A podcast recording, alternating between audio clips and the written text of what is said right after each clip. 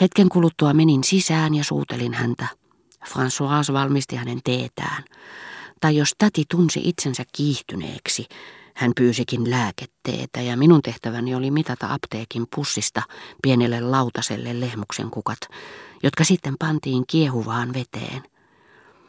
Kuivuessaan vanat olivat käpristyneet oikukkaaksi korsistoksi, jonka sokkeloista pistivät esiin kalpeat kukat, kuin maalari olisi niitä sommitellut, asetellut ne mahdollisimman koristeellisesti. Lehtien muoto oli hävinnyt tai muuttunut, ja ne muistuttivat kaikkea mahdollista. Joku oli kuin kärpäsen läpikuultava siipi, joku kuin nimilapun valkea nurjapuoli, joku kuin ruusun terälehti, mutta niin kuin kaikki olisi koottu kasaan, murennettu tai nivottu yhteen, kuin pesän ainekset. Tuhannet pienet, turhanaikaiset yksityiskohdat, apteekkarin viehättävää ja tuhlailevaa avokätisyyttä, jotka keinotekoisesti valmistettaessa olisi poistettu, tekivät minut yhtä lailla iloiseksi kuin kirja, jossa ihastuksekseen tapaa tutun henkilön nimen.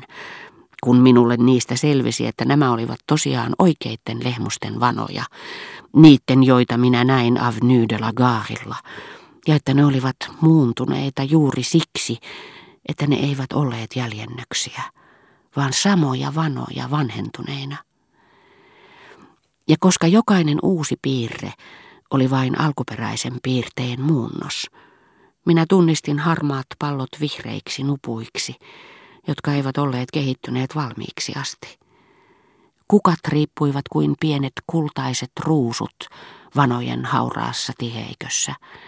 Ne tunnisti vaalean punertavasta, kelmeästä, pehmeästä hohteesta, joka samalla tavoin kuin kajo seinän pinnassa osoittaa vieläkin pois kuluneen freskon paikan, näytti eron niiden puun osien välillä, joissa oli ollut väriä, ja niiden, joissa sitä ei ollut ollut.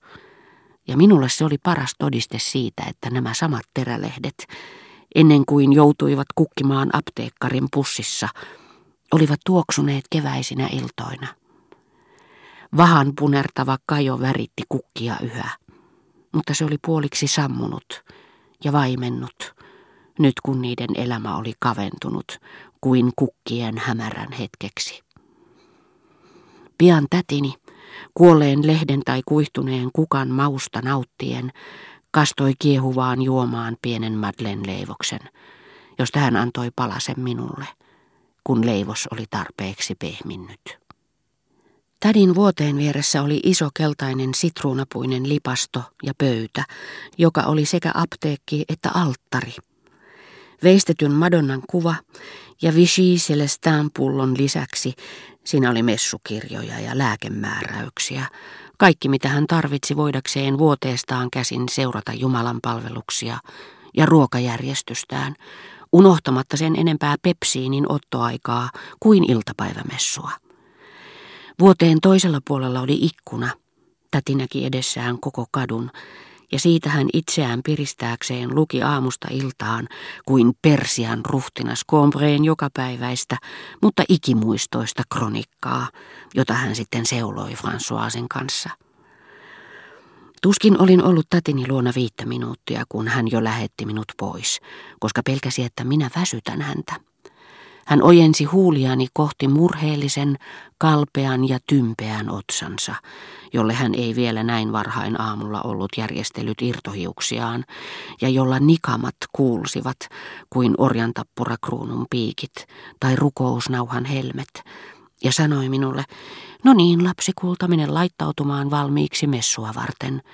Ja jos alakerrassa näet Françoisin, niin sano, ettei hän viivyttele liian kauaa teidän kanssanne, vaan tulee pikapuoliin tänne katsomaan, tarvitsenko minä mitään. Totta puhuen François, joka oli vuosikausia palvellut tätiäni, eikä silloin vielä aavistanutkaan, että siirtyisi kerran kokonaan meidän palvelukseemme, laimin löi tätiäni hiukkasen niinä kuukausina, jolloin me olimme Combreessa.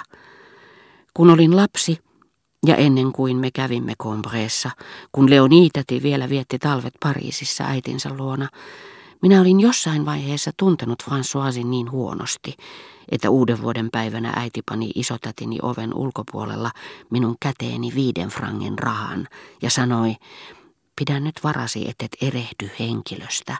Ennen kuin annat rahan, odota, että kuulet minun sanovan, päivää François, ja samalla minä kosketan sinua käsivarteen. Ja heti kun astuimme tädin hämärään eteiseen, me erotimme pimeässä, häikäisevän, jäykän ja hauraan, kuin kehrätystä sokerista tehdyn päähineen laskosten alta ennakolta kiitollisuutta aaltoilevan hymyn väreet. Se oli François. Hän seisoi liikkumattomana käytävän pienen oven kehyksissä kuin pyhimyksen patsas syvennyksessään. Kun oli vähän tottunut näihin kappelin hämyihin, erotti hänen kasvoillaan, hänen parhaasta minästään syntyneen ja uuden vuoden lahjan toivon kannustaman epäitsekkään rakkauden ihmiskuntaa kohtaan, hellän kunnioituksen ylempiä luokkia kohtaan. Äiti nipisti käsivarttani rajusti ja sanoi kovalla äänellä, päivää François. Tästä merkistä sormeni avautuivat ja minä päästin irti rahan, jonka otti vastaan hämmentynyt, mutta valmiiksi ojennettu käsi. Mutta siitä saakka, kun aloimme käydä kompreessa, minä tunsin Françoisin kaikkia muita paremmin. Me olimme hänen suosikkejaan. Ainakin ensimmäisinä vuosina hän arvosteli meitä yhtä lailla kuin tätiäni, mutta tunsi meitä kohtaan vielä elävämpää kiintymystä, sillä meissä yhtyi perheeseen kuulumisen kunnia. Hän kunnioitti saman perheen jäsenten välisiä näkymättömiä verisiteitä yhtä suuresti kuin kreikkalainen tragedian kirjoittaja. Ja se viehätys, että me emme olleet hänen tavanomaisia isäntiään.